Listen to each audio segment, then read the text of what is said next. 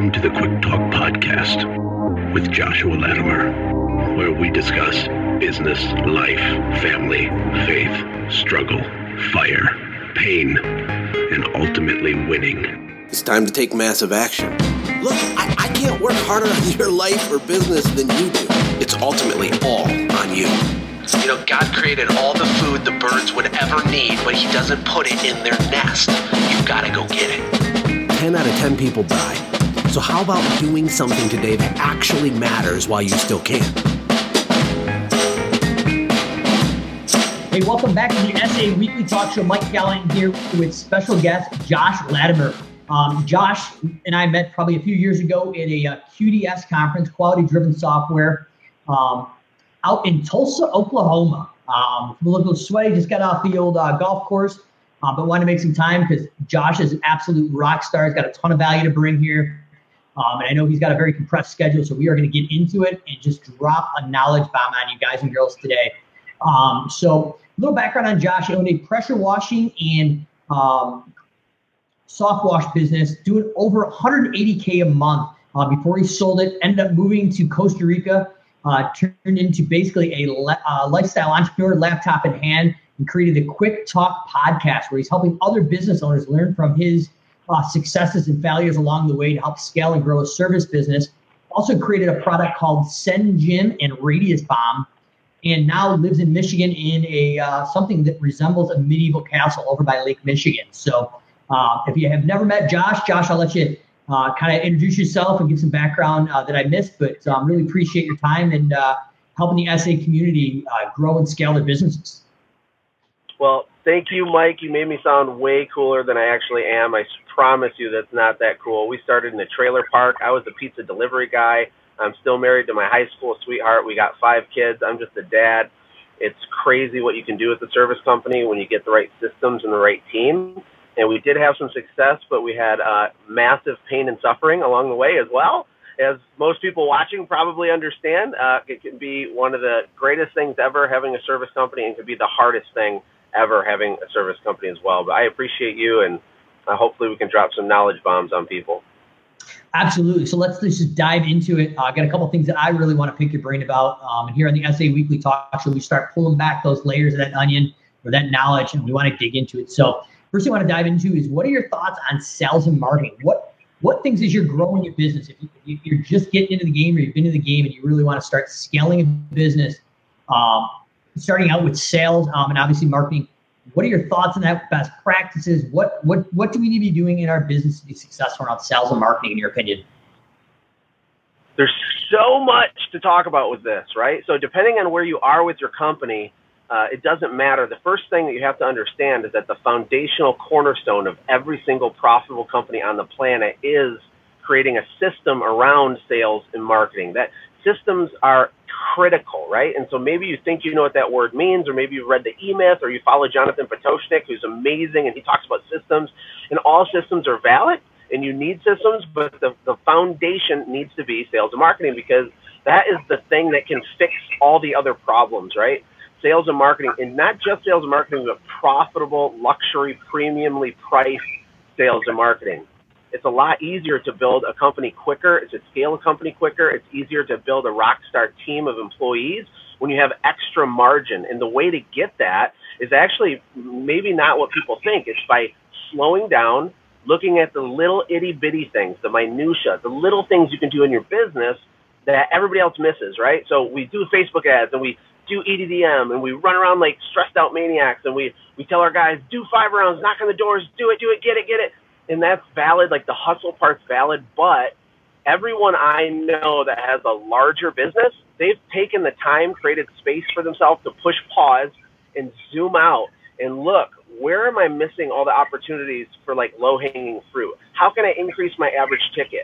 How are we presenting pricing to the customer in a way that is so different and better and unique that they have no choice but to hire us? They have no one to compare us to. Even though we're double the price, they feel they feel um, scared to hire the other company. What is that process like? What's it like when you answer the phone? What's the perceived value like? How thick is the literature that you give them, right? What's your voice inflection? What's your follow-up like, right? All of that stuff is inexpensive or free to work on in your business, and it will radically change everything about your business. Wow. And I don't know if I'm just intimidated by the, the podcast Mass Master of Self Live on Facebook, or just the absolute detail that you're looking into. So let's just cycle back a little bit.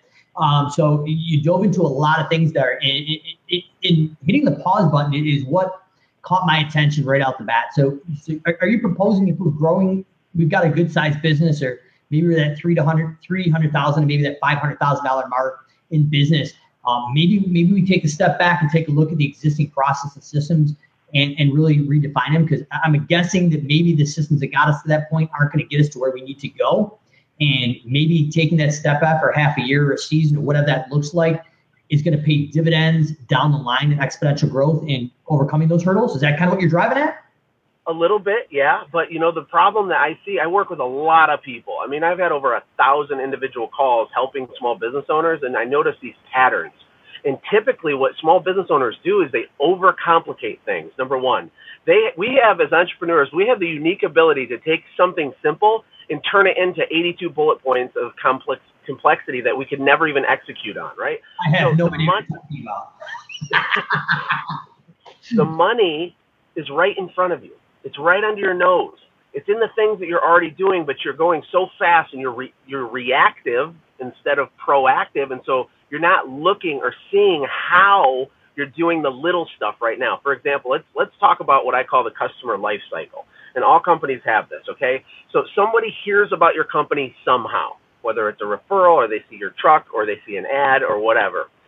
Then they do their first touch with you. Now, the first time they engage with you, whether it's via an email or they text your company or they call you, that's your first opportunity. And we need to go deep on that one little simple thing. Like, when I answer this phone call, what am I doing different, better, more fun, more over the top? How do I serve people at a higher level? How do I make it easier for people to get what they want, whether it's pricing or to pay their invoice? How, all that stuff that could be in that first phone call, how do we just just destroy anything our competition is doing? And again, this doesn't cost money. It just it takes creativity. And so you think through that process, okay? That's step one. And then let's say that they require uh, pricing. Well, then how does that work? How easy is it for them to get on the schedule for an estimate? How long, many hours or days does it take for you to get pricing in their hand? Okay, we need to think about that. Now, you're on the job site. You're looking at their stuff. You're going to give them a quote. Service owners, they're they're like order takers. So they like go to the house. Hi, Mister Jones. Here's all you need: the lawn mowed. You need the retaining wall built. Here's how many feet it is. Burp, burp, burp. I'm a robot. Here's your price. Please call it. And then they leave and they go to the next one. How do we push pause and really look at the experience that we're creating while we're doing that thing? What can we say that was different? So for the other three quotes that they got, when they look at everything laid out on their kitchen table, they go, you know what? There's just something about Mike's company. It's just different. Yeah, it's more expensive, but it feels like a Corvette. And these other companies feel like a, a Chevy Cavalier, right? And this is done by being intentional on free things, little things. It's about how you do the estimate, how you position yourself, give them the pricing, right? Does that make sense? Like how your packages are different, how you're the only company. You're the only company in Southeast Texas that offers the, the, the, the money back, no questions asked, three-day guarantee of the thing. You're the only company that provides a five-step uh, checklist to guarantee the longevity of the retaining wall. Like, what things can you do that are creatively based to separate yourself from everybody else who's too busy, running around stressed out? They'll, they won't even see you coming. And really, this is how you make your company become a nightmare to compete with. And business is competition, and you need to play to win, to protect your family, to protect your legacy, right? And, and you, this is how you do it. But the little guys running around out there, we're so reactive that we really don't even have the brain capacity in busy season to stop and think about this stuff. Yeah, and I couldn't agree with you more. So kind of creating that executable blueprint of how you're going to go into that next season. Uh, one of the things that I'll share that we found really successful in my service business, lawn care up in upstate New York, is uh, going out and doing pre-education. So before the estimate, we're going to overcome those sales and price objections. We're going to create a higher perceived value. We're going to differentiate ourselves. This is the process and the system, the guarantee that we do. Um, and I kind of want to give a shout out a little bit to uh, Service Autopilot Academy. Uh, Jonathan Pototschnik and John Caldwell, the co-founders there, um, that are, are running that academy now. Uh, one of the things that, without really diving in and, and giving their trade secrets away, but I know a lot of the members who, who go into Academy, one of their big things is sending out a lead letter. And if you're unfamiliar with a lead letter, it's the five or six reasons why your business is different and differentiates yourself. And most of those Academy members take the time, just for the cost of postage, to mail out a um, uh, basically a, an envelope, handwritten envelope with this lead letter. And, and I have a feeling, at least when I did it myself in our business, Uh, when we were still doing in-person estimates, ninety percent of those people came to the door with that estimate lead letter in their hand, and you were different. There was an emotional connection. I couldn't explain it, but it was something about that piece of paper in their hand that they were ready to buy. And they didn't care if you were twenty percent higher, because you already created that value and overcome those sales objections with that letter. So um, just awesome, awesome insight, Josh, on that. And, um, you, you know, if you're looking, you know, different groups like that, I think we do things like this podcast and Uh, different things like Service Autopilot Academy. We need to go out and outlearn our competition. So there's no need, in my opinion, to go out and reinvent the wheel. Learning from guys like Josh, the Academy, um, myself to an extent, some things we've been doing. Go out and learn from people who've been there beforehand and overcome these hurdles. And, and I couldn't agree with you more. That that whole process you just ran through, it was a game changer when we started to scale from half a million to three quarters to a million and beyond. That that separated us in our market, and that was the big change. Um, and things. So once you figure out that sales and marketing, um, we talk a lot about it, the Service Autopilot regional events where we're casting that digital net. And then we go on to offline marketing to create route density. I know you've got a pretty interesting take on route density, how you propose a service business um, to grow route density. So uh, if you don't mind diving in, can you give us your take on how to create route density um, and, and what has been successful yourself and the other businesses you've worked with in the past? All right, I'm excited about this. So I, I want to lay a little bit of a foundation here that's going to be really helpful for people that watch this. Number one is that, you know, the really the correct way to really do sales and marketing and is to have a plan before the season starts, number one. And there's this thing, if you look at your historical revenue, right, there's this revenue curve, right? Or if you're in a lawn mowing business and it's weekly, you might have kind of a flat, consistent line during the mowing season, but you still have a curve when people buy the most. So you sell your stuff in March, April, May, in a disproportionate amount than you do in August, September, October, let's say, right? So when we understand that curve, what it does is that the data that that gives us, it tells us when we should do one of two things, when we should invest our time on sales and marketing or when we should invest money on sales and marketing. So this is what typically happens where people screw it up, and why, and it breaks my heart because I have five kids, man. I have, small business is awesome. Small business can cause a divorce. It can ruin your life, or it can be the greatest thing ever to watch their kids, to watch their dad go create something, to build something. But it's a big deal that you understand these foundational things. So here's what people do. They get really busy in the spring. They make a whole bunch of money. They're not really intentional about their money. That's a different conversation. And then they have money, but then it starts to fall off. They panic. They take all the money they made and they throw it at stuff like Facebook and direct mail and AdWords. They go crazy and they spend all their money, but they're spending it uh, against the natural trend in their market of when people buy that stuff. So they're doing it backwards. They're marketing when people don't want to buy the stuff, and they're not marketing when they're busy, and that causes problems, right? So that's number one, because money is not just going to fix everything. There's massive, massive low-hanging fruit that you need to go harvest before we even worry about doing paid marketing, which is going to lead to route density here in a second. Um, you want to make sure you're ten X-ing your referrals because you're asking for it six or seven times throughout the customer life cycle. You want to make sure that like you're doing all those perceived value things so that when your price is sixty-three percent higher than the other guy, they still have no choice but to hire you because it's so insanely amazing and you're the Corvette, right? So assuming you're doing that, now we can talk about route density. Route density has to do with you becoming a nightmare to compete with. It has to do with you creating what I call pockets and clusters of ravenously loyal uh, customers that all live by each other. And it starts with one customer that you serve at a high level, that you do the right thing for when no one's looking, that you have massive integrity with, you play the long game, and you over-deliver to them every step of the way. Okay, that's step one. Step two is to be strategic and tactical and intelligent about marketing to all the neighbors in that neighborhood consistently, not a one-off. You don't put one door hanger and just hope for the best, but you're hitting them every week. Boom, boom, boom, boom, boom.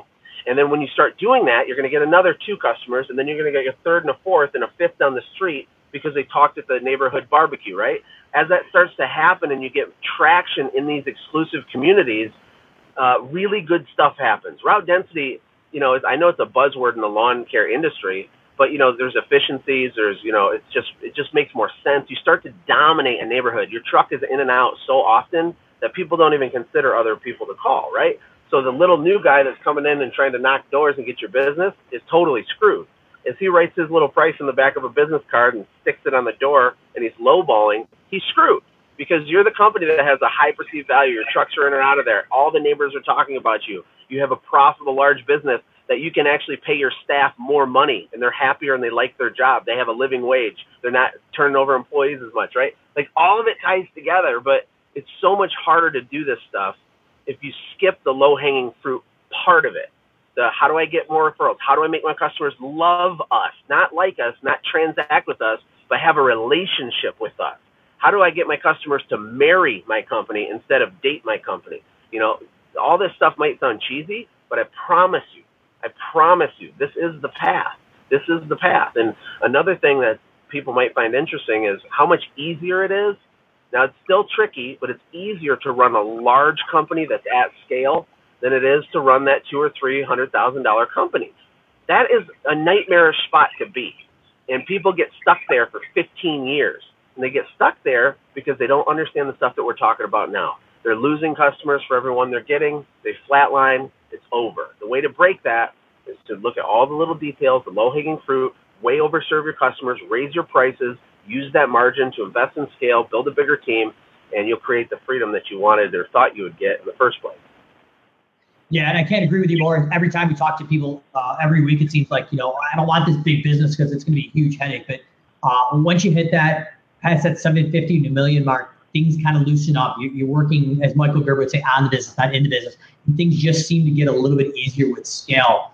Um, but if you're listening, I think there's just some key takeaways here that, Uh, when Josh is talking about this, it's not a one and done. Um, I think the first key point that I, I, I'm learning from this, um, and I can resonate in my own business through the last twenty-four years, is paying attention to when uh, people are buying. So when that first weed pops up in the lawn care industry, um, and, and that's the pain point, people are seeing it, that's when we need to hit. So in the, in the Northeast, obviously, your area of the company is different, but when you're basically Memorial Day, somebody switches that, that faucet, turns it off. It doesn't matter if you dump one hundred thousand dollars a month into marketing. It's not going to be as profitable. You're not going to have a, as good return if you if you do it the first two to three months of that season when there's that pain point.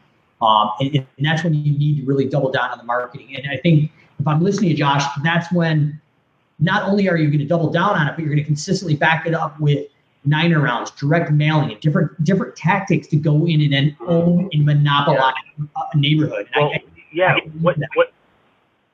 You want to basically create a shock and awe campaign at the right time in the revenue curve to completely overwhelm your ideal customers.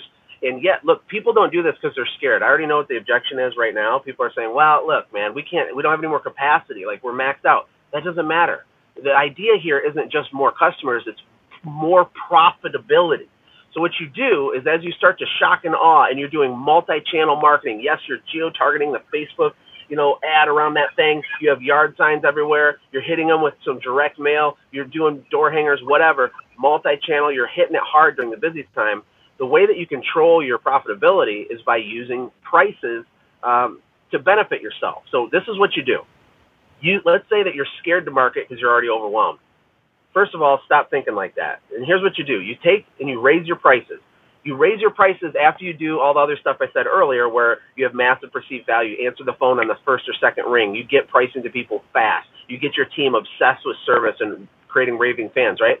And you, and you raise your prices significantly. Now, your, your close rate's going to go down, but it doesn't matter because for every high-dollar profitable account we get, we're going to be able to fire one of the, the loser accounts that we have. And so we can replace and we cycle out the dead wood in our business with the more profitable stuff, right? So you can control, like, would you, a lot of people could double their business without even doing paid marketing just by manipulating prices, understanding perceived value better, doing a better job at upselling people, doing a better job at keeping employees longer by being a better leader. Like, there's little things you can do. Um, but if you're going to work really hard all year, why not make double the profit that you made last year, even if you did the same revenue? It it just makes more sense because now you have control going into the next year. You have options. You have cash, right? You're not in starvation mode all the time.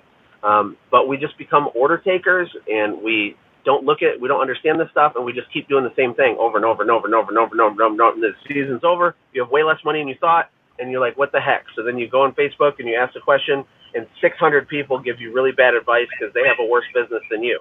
That's what happens. Oh, yeah. It, it, it, some of those Facebook responses absolutely kill me. But I guess, um, you know, hey, if, if we're going out and we're not going to care, we're going to just throw our, our, our cares to the wind, and we're going to scale this business. Uh, one of the hottest topics right now is how do we find employees? How do we recruit employees?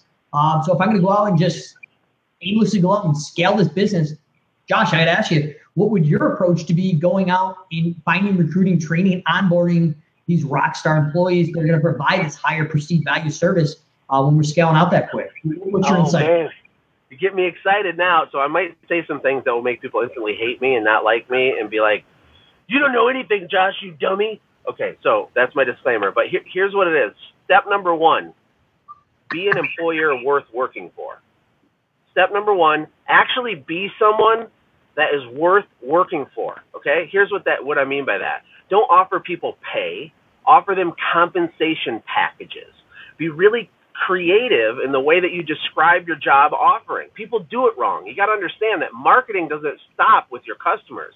When you are a leader of a company, you by definition are a marketer to your team. You are the guy inspiring them. You're you're you're you're dictating the narrative. You're driving the conversation one way or the other. You're leading people, right? And so most people don't operate like that. Here, here's what they do. They go on Craigslist. They type a thing, labor job, twelve dollars an hour, must be drug-free, and they throw a phone number in, right? That doesn't work. That doesn't work. You have to use a little bit more brain power, and especially today's day and age with the way millennials are, the way that the economy is crushing right now, right? So there's not a, there's everybody's got a job, like it's hard, right? So you got to craft a, a, a compensation package, a company culture. You have to have a, bra- a brand personality. You yourself as a leader have to have a personality that's edgy and different and exciting, right? And you got to figure out how to sell your job position to really good A players. Another piece of it that people miss is they don't recruit. Now, my company actively recruited year-round regardless if we were hiring. One of the biggest tips I can give you is to ha- have like a marketing funnel that never turns off for your for your position, because when you have a key employee quit on you because they totally screwed you over, which happens, it's like a cliff. It's like your bit your your season is screwed, right? Especially if you're small. You're never going to have a perfectly flat, perfect rainbow, unicorn, magical fairy dust situation with employees, but instead of a cliff, you can turn it into a speed bump, right? And you do that by having a, a stack of papers on your desk of rock star A players who are drooling to work at your company because it's so fun, it's different, the pay structure is weird and amazing, there's more upside, the culture is strong, right? They're working outside, like you've done a good job selling the benefit of it. It's way better than other any other labor job that they would get, and they know that it's better. Um, and you do that by becoming a marketer. Awesome. Yeah, and I, I couldn't I couldn't agree anymore. So in our company, and I've talked about it before, we recruit every Monday, Wednesday, and Friday for every position in the company, including my own. Uh, I use the analogy of a sports team. We're stacking a bench. So if the guys and the girls on the field aren't producing, we've got people on the bench to replace them. And then if we go out and hit that springtime rush, we've got a qualified labor pool. That's going to hopefully avoid hiring the first person through that door with that pulse. Um, and, and I'll be honest, that's, that's the biggest mistake we made in scaling our business. We hired that first person through the door. You hit on it. The millennials now are just different cats. Uh, once you hit their general needs, that in the necessities they need, money is not the, the overall motivator. It has to be a lifestyle thing. And they want more. They want to. They want to adhere to your culture, your values, your vision. And as the leader, you need to be portraying that vision and living it day in, day out. And I don't know if you got into your kid's sugar today or what, but I'm ready to follow you to the depths of the earth because I mean you are just crazy full of energy over there. Well, um, so let me let me give you some examples, too. First of all, everything I know and I've learned is because someone smarter than me taught it to me somewhere along the way, right? And we're all standing on the shoulders of giants, so to speak, to be cheesy, but it's true. But here's the difference. I execute on stuff. I implement stuff. Now, I do it very imperfectly. I fall on my face a lot, okay? But it doesn't matter. I have a T-shirt that says Massive Imperfect Action. And when you are just reacting to the phone dinging and you're just being an order taker and you never push pause to like really consider this stuff and take imperfect action to make a change or pivot, you're, you're screwed. You have to be an implementer. It does, perfection is fake. It's a fantasy. It doesn't exist. Okay. Imperfect action. Number one. The other thing, like uh, a practical example is, you know, I, I care about people, like for real. I really do. And that gives me a competitive advantage. I'm not chasing money so I can buy sixteen jet skis. I'm trying to build something externally for my customers and internally for my team where everybody wins. And because that's authentic, people can feel that. They can pick up on it. And your business isn't just about you. You can change your whole community. You can get take former drug addicts and turn their whole life around, and then they get married or they buy their first house.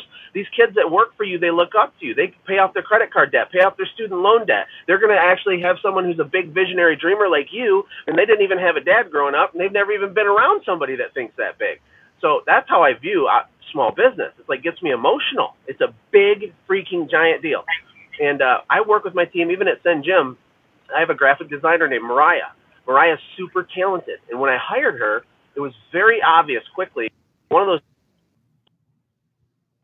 We, we lost you for a second there. Go, come back. Her name wouldn't be Mariah Carey, would it? No. But uh, Mariah didn't, she came from a poverty mindset family, uh, didn't have as much self-confidence as she should have based on her skill set. And she just didn't have a lot going on. I gave her a full-time job. She was excited. I said, Mariah, what what would like change your world this year? What would be awesome for you? And we talked, and she basically said, you know, just making more money. You know, we have debt. We want to do some things. She's got a few kids. And I said, how much money extra this year, if you made X amount of dollars extra this year, would just be like radically life-changing for you? And she's we, we arrived at the number ten thousand dollars in addition to her full-time salary with me. I said, all right, let's do that. Let's reverse engineer that. You will make an extra ten thousand dollars this year on the side. I'm going to help you do it. And she believed it was impossible. She's like, okay, we built a plan. We built up a little moonlighting side hustle for her, built a funnel for her, got her confidence. I helped her with her pricing and her scripting and how to get customers to do design work. And and she has almost already made ten thousand dollars, and it's not only a little over halfway through the year. Her life's changed. She comes to work on fire. She will go to war for me. Her life has changed. All I did was let her borrow my confidence, borrow my certainty that this was an achievable thing. I have another guy, one of my sales guys, Cooper. He's twenty years old. He's a rock star. Cooper, his life goal isn't to work for me at SendJim. His life goal is to be a real estate investor. One year ago, right from right now, I talked to Cooper. I said, Cooper, what do you want to do? He said, I want to own rental properties. I said, what are we doing to move towards that goal? He's like, I don't really know where to start. I said, here's what we do. We built a plan. He had no credit, right? He just never had credit. We built his whole credit over this year. I said, you need to open three trade lines. You need revolving credit, installment loans, and we got to do this and that, and boom, and he went and did it, and he did that, and I had him get a secured loan, and, and, and, and we got that. His credit's over seven hundred. I said, you need twenty thousand dollars as a down payment because you need a twenty percent down to do a commercial property, all this stuff. And so long story short, as we sit right now as I'm talking to you, he has over twenty thousand dollars in the bank. He's pre-qualified with a mortgage company, and his credit's ready to go. And he's shopping for his first investment property at twenty years old. And what do you think that does for my company to have someone like him talking to my customers, right? He, he's, he's bleeding, bleeding the dying SendJim, and and it, it, it, I don't. And Josh, I don't know if you caught it, and anybody watching live or recorded, uh, one of the episodes you want to look back. I think it's about two, maybe three episodes previous. We had Dan Ralphs, the Dream Manager, on. Um, if you haven't read the book, The Dream Manager, really, really, uh, I, I, I would suggest it. But this is exact conversation we had for forty-five, fifty minutes with Dan Ralphs. He was the uh, ex-Dream Manager at InfusionSoft. He was there when they were at a couple million, itty-bitty, to one hundred million. And wow. His whole job was to literally do exactly what you're doing, Josh. And if you've ever been to Service Autopilot or InfusionSoft, Um, they have this kind of infectious culture that you're talking about. And it's like somebody drank the purple juice. I mean, it's almost cultish. Um, and it, this is exactly what you're talking about. And you're going out and saying, okay, Mariah may not be with us forever, but how can I align her goals and her personal needs with my company's goals and get her to give the most she possibly can give and give the best customer experience while getting her to that goal? And, and what we're finding is we're getting a good three to five. five years out of these guys and girls in my, my company kind of doing the same thing, where we'd be lucky to get a season out. And I think that's exactly what you're talking about. So no longer is it a twelve dollars an hour job that you can get a suntan and take your shirt off and do whatever you want to do as a part-time summer job. That doesn't fly anymore. That's not the appeal. It's how can you help me get to where I want to go? And alongside that, employee's aligned with you. And, and it's about giving that employee the path and the means to achieve their goals. And as long as they're not becoming a direct competitor, because you're the best at SendJim or the best lawn care or the best home cleaning company, well, we've got that solution. But if, if it's not to become a direct competitor in my business, I just like you said, like we're trying to help these guys and girls buy homes, pay off student debt, whatever it is. Maybe it's just a little flex time to get home with the kids and pick them up from daycare. If that's what their driving thing is, is business owners, I, I strongly, strongly feel at this point, we have to be that person, that visionary that cares about our team. We're going to create such wild loyalty that they're going to follow, follow us to the end of the earth and do whatever it takes to make sure our customers are happy while we're making money. So if you're listening to this and, and watching what Josh is doing, listen to the detail and the concern that this guy is thinking about and how he's flipping that mindset. It's not about what you can do for me. How can I do something for you? Align your goals with the company, and we're going to scale it out and be successful together. Um, dude, just amazing. Mind blown. Like, this has got to be one of the, one of the, the best things, and I'm glad I'm not in my car today, but I kind of feel left out. We should have ran uh, back and forth out of the vehicle. So, well, you, you mentioned the Kool-Aid. You mentioned the, the purple Kool-Aid. I think the biggest takeaway maybe for people watching this is that you have to be the one to drink the Kool-Aid first. And I talk to a lot of people who are beaten up. They're beaten down. Their expectations have been long shattered with what's possible with their business. They're a little bit um, – just kind of negative about where they're at.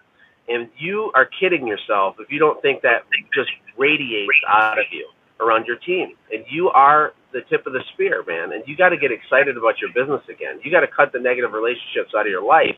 You got to get excited and imperfectly start trying to get more excited. And, and you got to drink the Kool-Aid on the vision first, or it's not going to work. Awesome. It, it, it, we've got another touch point or two here, and I know you've got a condensed schedule, but I, I guess – and I think we'd be fooling anybody and being very disingenuous, at least myself, that I haven't been in those ruts and I probably haven't portrayed the right attitude. Um, and, and as business owners, it's just, it's a lonely place. I mean, you're going to have your up and downs, and hopefully it's not extreme top to bottom. Um, I mean, especially, especially after my divorce, uh, you know, ten, fifteen years ago, uh, we hit some rock bottom places emotionally, personally, and physically in the business um, because I wasn't paying attention to it. What would be your suggestion is, is maybe even to myself, if I was reliving that time in my life, how do you reinvent yourself and get back to basics to be positive? Because I'll tell you, it took me two to three years to, to rebound, to be able to be that visionary leader that I wanted to be and I've always have been. Do you have any input on that? Or is that just something each person's got to do differently? But I know that was a tough time. And I know a lot of guys and girls I talk to, whether it's home cleaning, lawn care, uh, pressure, soft wash, that we all hit these downturns and maybe not that rock bottom. But how do we stay positive at least and be that visionary in our business when we hit those tough spots? Well, sometimes, Mike, to shoot a bow and arrow, if you have a bow and arrow to shoot the arrow, the first thing you have to do is pull it back, okay? And sometimes we, we're obsessed with growth for growth's sake. So I think, number one, give yourself permission to fail. Give yourself permission to have a year that sucked and didn't meet your expectations. It's not Mount Everest, okay? It's fixable, solvable, repairable. We can get to it. But sometimes people need to just pump the brakes, cut out all the noise, stop going on Facebook four hours a day and obsessing over every tactic. If you're feeling that anxiety and that pressure and things are out of whack, pull back, chill out, chill out, think, give yourself some space to think. That can be one of the smartest investments you make, man. You have to be creative to run and build a business. You can't be creative when there's so much pressure and noise around you. Stress pressure, financial pressure, relationship pressure, negativity, bad relationships. Maybe there's two employees that you know you should have fired two years ago, but you don't got the guts to do it because you're scared of how it'll affect your business. Pull the pin on the grenade.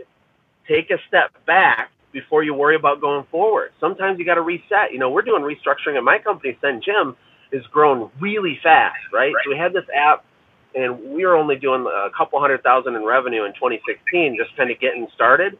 We five X'd it to like one point two million last year. We're going to more than double it this year. And that puts a lot of pressure on the business. And so I've had to do the same thing right now.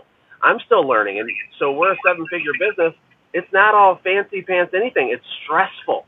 So I've, like, restructured my team. I've cut expenses. We cut, like, fifty thousand dollars in expenses in the last month to breathe and think and relax and to get our forward momentum strategy in place. And so I'm not just giving you the advice. That's what I'm doing right now. Living the gauntlet. Yep. No, and I, and I appreciate your candidness. And, and I guess I'll share too. I mean, we're doing the same thing at Simple Growth. We we scaled by one hundred forty-seven percent year to date from last year. Um, I think the benefit is if you and I were surrounded by people that have been there and done that before. So it, we're starting to see those issues before they become big issues, and we're proactively approaching them. So really good approach, and uh, you know, kind of back to the uh, the bow there. Um, you're like our business. Tony Robbins says this amazing quote. He says, you know, most people underestimate what they can accomplish in ten years, but they overestimate what they can accomplish in one year. And, you know, the way that you become a slave to your company is to not listen to those stress feelings, the pressure and noise, and to just keep pushing harder. It's like banging your head against the wall harder instead of stop banging your head against the wall, shrink the size of your business on purpose, look around, catch your breath, think, get creative, get a new strategy where there is no wall over here, and then start walking that way, right? But it's like we feel like we're failing if we do that. That's insane. That's the path. That's how you do it. Awesome. And I know, you, you know, obviously your time is pretty precious here, so I appreciate you spending some time. I know one of the last things you wanted to hit on was uh, automations, buying back your time, systemizing your business, and maybe not having to grow that staff as big because we're going to replicate and create systems that automatically happen, create predictable workflows and systems.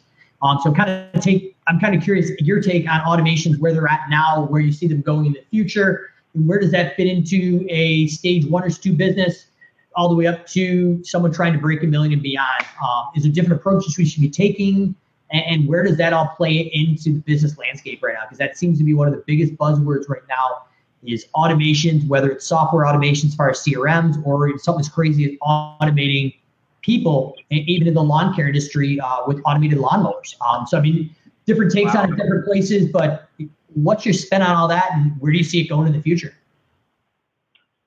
This is a big topic, and I'm just going to be really authentic and truthful. And so speaking, first of all, to the really small companies, the little guys fighting the good fight, they have the dream, right? Here's the problem, is that we overspend on automation before we've even done anything ourselves. There's massive value in you doing bog marketing, boots on the ground, shaking hands, kissing babies, understanding your value fit, uh, proposition, understanding how to pitch yourself and your service, getting people to know, like, and trust you for real with your boots on in real life. You can't automate your way into just making a gajillion dollars. You have to understand the inner workings of your company. And there's not really a shortcut to do it. You can do it quick. But people try to just throw money at software, including mine, hoping that it will save the day. It doesn't work. You have to be strategic. So software is like a, like a, a time and money multiplier, and it, you can use it to leverage more time for yourself or leverage more space or money for yourself. But you got to have, like, some understanding of what you're doing. You can't do everything at the same time. So ho- hopefully that makes sense or is helpful. But uh, there's massive consolidation happening in technology. There's A P I. That A P I is the name of the game. There's there's integrations and consolidation. Like, you can use this one software and it talks to this one and talks to that one and that one. And it's amazing. It's almost overwhelming for people because uh, they don't know where to start, right? Uh, but it's powerful. It's powerful because a lot of the things you can automate are the things that you know you should do, but you're not doing because you're overwhelmed and busy, like following up with your customers, sending them a Christmas gift, sending someone some uh, a physical gift in the mail with a thank you card when they spent over five hundred dollars with you. These are great ideas that people almost never implement or execute on because doing it manually is a giant pain in the butt. Tools like what we have at SendJim make it, like, ridiculously, stupidly simple, and there's value in it. Um, you know, but at the same time, there's value in, like, doing one thing at a time. You know, get your sales systems in order. Get your follow-up systems first. You know, then you can get into maybe some marketing systems or um, uh, that are a little bit more advanced. But, you know, I, I hate I hate watching people get in way over their head, doing way too many things. They're trying to do AdWords themselves, Facebook themselves. They're doing direct mail. They're throwing E D D M. They're doing all this stuff, and it's, it's kind of a mess. You know, do the foundational stuff first, which is all about protecting your company's biggest asset, which is your current book of business. Make sure that they're engaged. you're top of mind, you're following up with them, you're loving on them, you're asking for referrals from them. Make sure that's happening with automation first, that you're reminding them when they're due for the next thing six months later. That's like your foundational stuff. Then start worrying about like cold traffic, cold prospects, and, and converting them that way. Wow. Great, great insight. I couldn't agree with you more. And in, in automation and, you know, some of the products that certified advisors and different combinations you own are, are not are not the Band-Aid that's going to fix that bleeding back. I mean, you, need, you need to be qualified. I think you need to be at the right stage. And some of the stuff you just you need to understand how it actually works and understand your market and and, and have that manual process down, and then we automate it. You don't want to automate the whole entire business right off the bat. Um, and I think there's different parts of those automations that fit in depending on what size of your business you are to fix those growth scales and those pain points along the way. And then that can some, someone like John, someone like you, Mike, or someone like Jonathan Pototschnik, if they were to start a new company in a new market, they could automate it day one, but it's because they've already cycled. They've built the whole thing. They understand with complete detail all the inner workings of an entire company from a financial perspective to a labor perspective to a marketing perspective to the deliverable and the technical side. But the problem is if you haven't actually built a, a multi-million dollar business that's successful and profitable and you can step away from, you, you're just going to get like all confused and walk down roads that, that won't work, and you're going to waste money when really if you just need to laser focus on going from here to here. Once you're here, there's one job, get to here. Once you're there, you have one single job in the whole universe every day. It's your only function is to get from here to here, right? But we spend time fantasizing about way over there, but we didn't even get to right here first. And so you got to have patience, man. It takes a minute to do this. It takes a minute to actually be a C E O and to know what's happening with your company. Yeah, and it's, it's you know, a lot of people are looking at, you know, what a lot of people do, and a lot of people think that, that what we did is an overnight success. Well, it's a twenty-four year overnight success. We had to go through those growing pains. We had to figure out what worked, didn't work, and then build an executable blueprint and actually build it out. And I think you hit on it earlier, and you're never going to have perfection. I think that's the biggest issue I see with, with a lot of business owners trying to grow and scale a business is uh, a first draft is better than no draft. If you're going to wait for perfection, everybody, including your competitors, is going to be past you by the time you almost get to perfection. So um, I think you, you really need to get those drafts out there, whether it's marketing campaigns, niner rounds, direct mailing, whatever it is, like make it the best it can, but get it out there in the time when it matters and see what works and track it. Um, I'm not even talking A B split test marketing, but literally lead source. Was it a direct mailing? Was it something from SendJim? What was it? How many people called on it and how did it convert? And then the next year you can double down on things that work and tweak the other things that didn't work. Um, but unless we get out there and actually try it, we don't know because everybody's market's different. And what works for me, Josh, is probably not going to work out right outside your medieval castle in Michigan. So um, you, you can't go onto these Facebook groups and figure out like I'm going to charge whatever Joe in you know Mississippi is charging because it, it's not it's not applicable. Um, I mean, my cost to get a truck out could be close to sixty thousand dollars in the Northeast, where somebody out in Texas can put a whole rig out for eight to ten grand with a used vehicle. Um, it's just not a fair comparison. So I think that you, you want to go out and learn from these people that have been there and done that. But you also, like you said, you want to get your boots on and figure out what works for you in your market, create that credibility. So um, just really, really appreciate everything today. Amazing stuff. Uh, if you have any comments or questions, if you're watching them live, you want, to an- want us to answer them as we're wrapping up, we're happy to get in them. Otherwise, Josh and I are going to be watching the feed here over the next few days to answer any questions that you stick on there. Um, Got a couple of the huge, heavy, heavy international and national hitters coming up on the A S C I Weekly Talk Show uh, that we will be announcing. Uh, Mark J. Kohler, accountant slash lawyer, uh, couldn't make it this week, uh, but he will be on in the next few weeks, dropping some estate planning, tax planning, and you name it, um, and just some other big, big hitters like Josh. So, Josh, can't thank you enough for your time. Um, and not to be selfish here, you, you know, you gave everything that you, is in your head. You shared some emotional things. If people are interested in reaching out to you or learning about SendJim, Radius Bomb, or anything else you do, how can they get a hold of you? Just send me a handwritten letter with calligraphy font with a quill pen and mail it to me, and then I will handwrite a letter back. No, I'm just kidding. You can you can just find me on Facebook, or you can go if you want. If you're interested in our software, it's amazing. It's amazing. It's amazing. It has a free trial. It's no big deal. You should check it out. Uh, it's send jim dot com. Or hit me up on Facebook. I'll do I do the very best I can to respond to everybody that I can.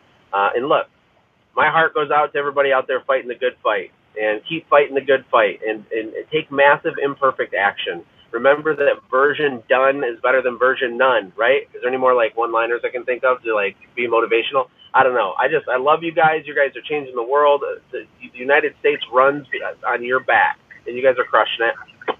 Thanks, Mike. Love it. Mike Gallant in New York, Josh in uh, Michigan, and uh, we just want to send a quick shout out to Marvin, Keith, Steve, Jason, Nick, longtime viewer David Long, Chris Baker, and everybody else, including Eric, has been watching the S A Weekly Talk Show. We'll see you next week, either Wednesday or Thursday, three Central, four p.m. Eastern. Until next time, um, drop those comments and questions below, and Josh and I will get back and uh, answer them. Josh, thanks a lot, man. Can't say enough. Thanks, brother. Hey, thanks for hanging out, friends. And from all of us here at the Quick Talk Podcast team, we hope you loved today's show. We hope that you were inspired to become a doer and not just a listener. Apply what you've heard today in your own business and watch things change for the better. Lastly, remember that all the money in the world can't save your soul. Seek first the kingdom of God, my friends. We'll see you next time. For more information about the Quick Talk Podcast or Joshua's other businesses, visit our website, quick talk podcast dot com. Have a blessed day.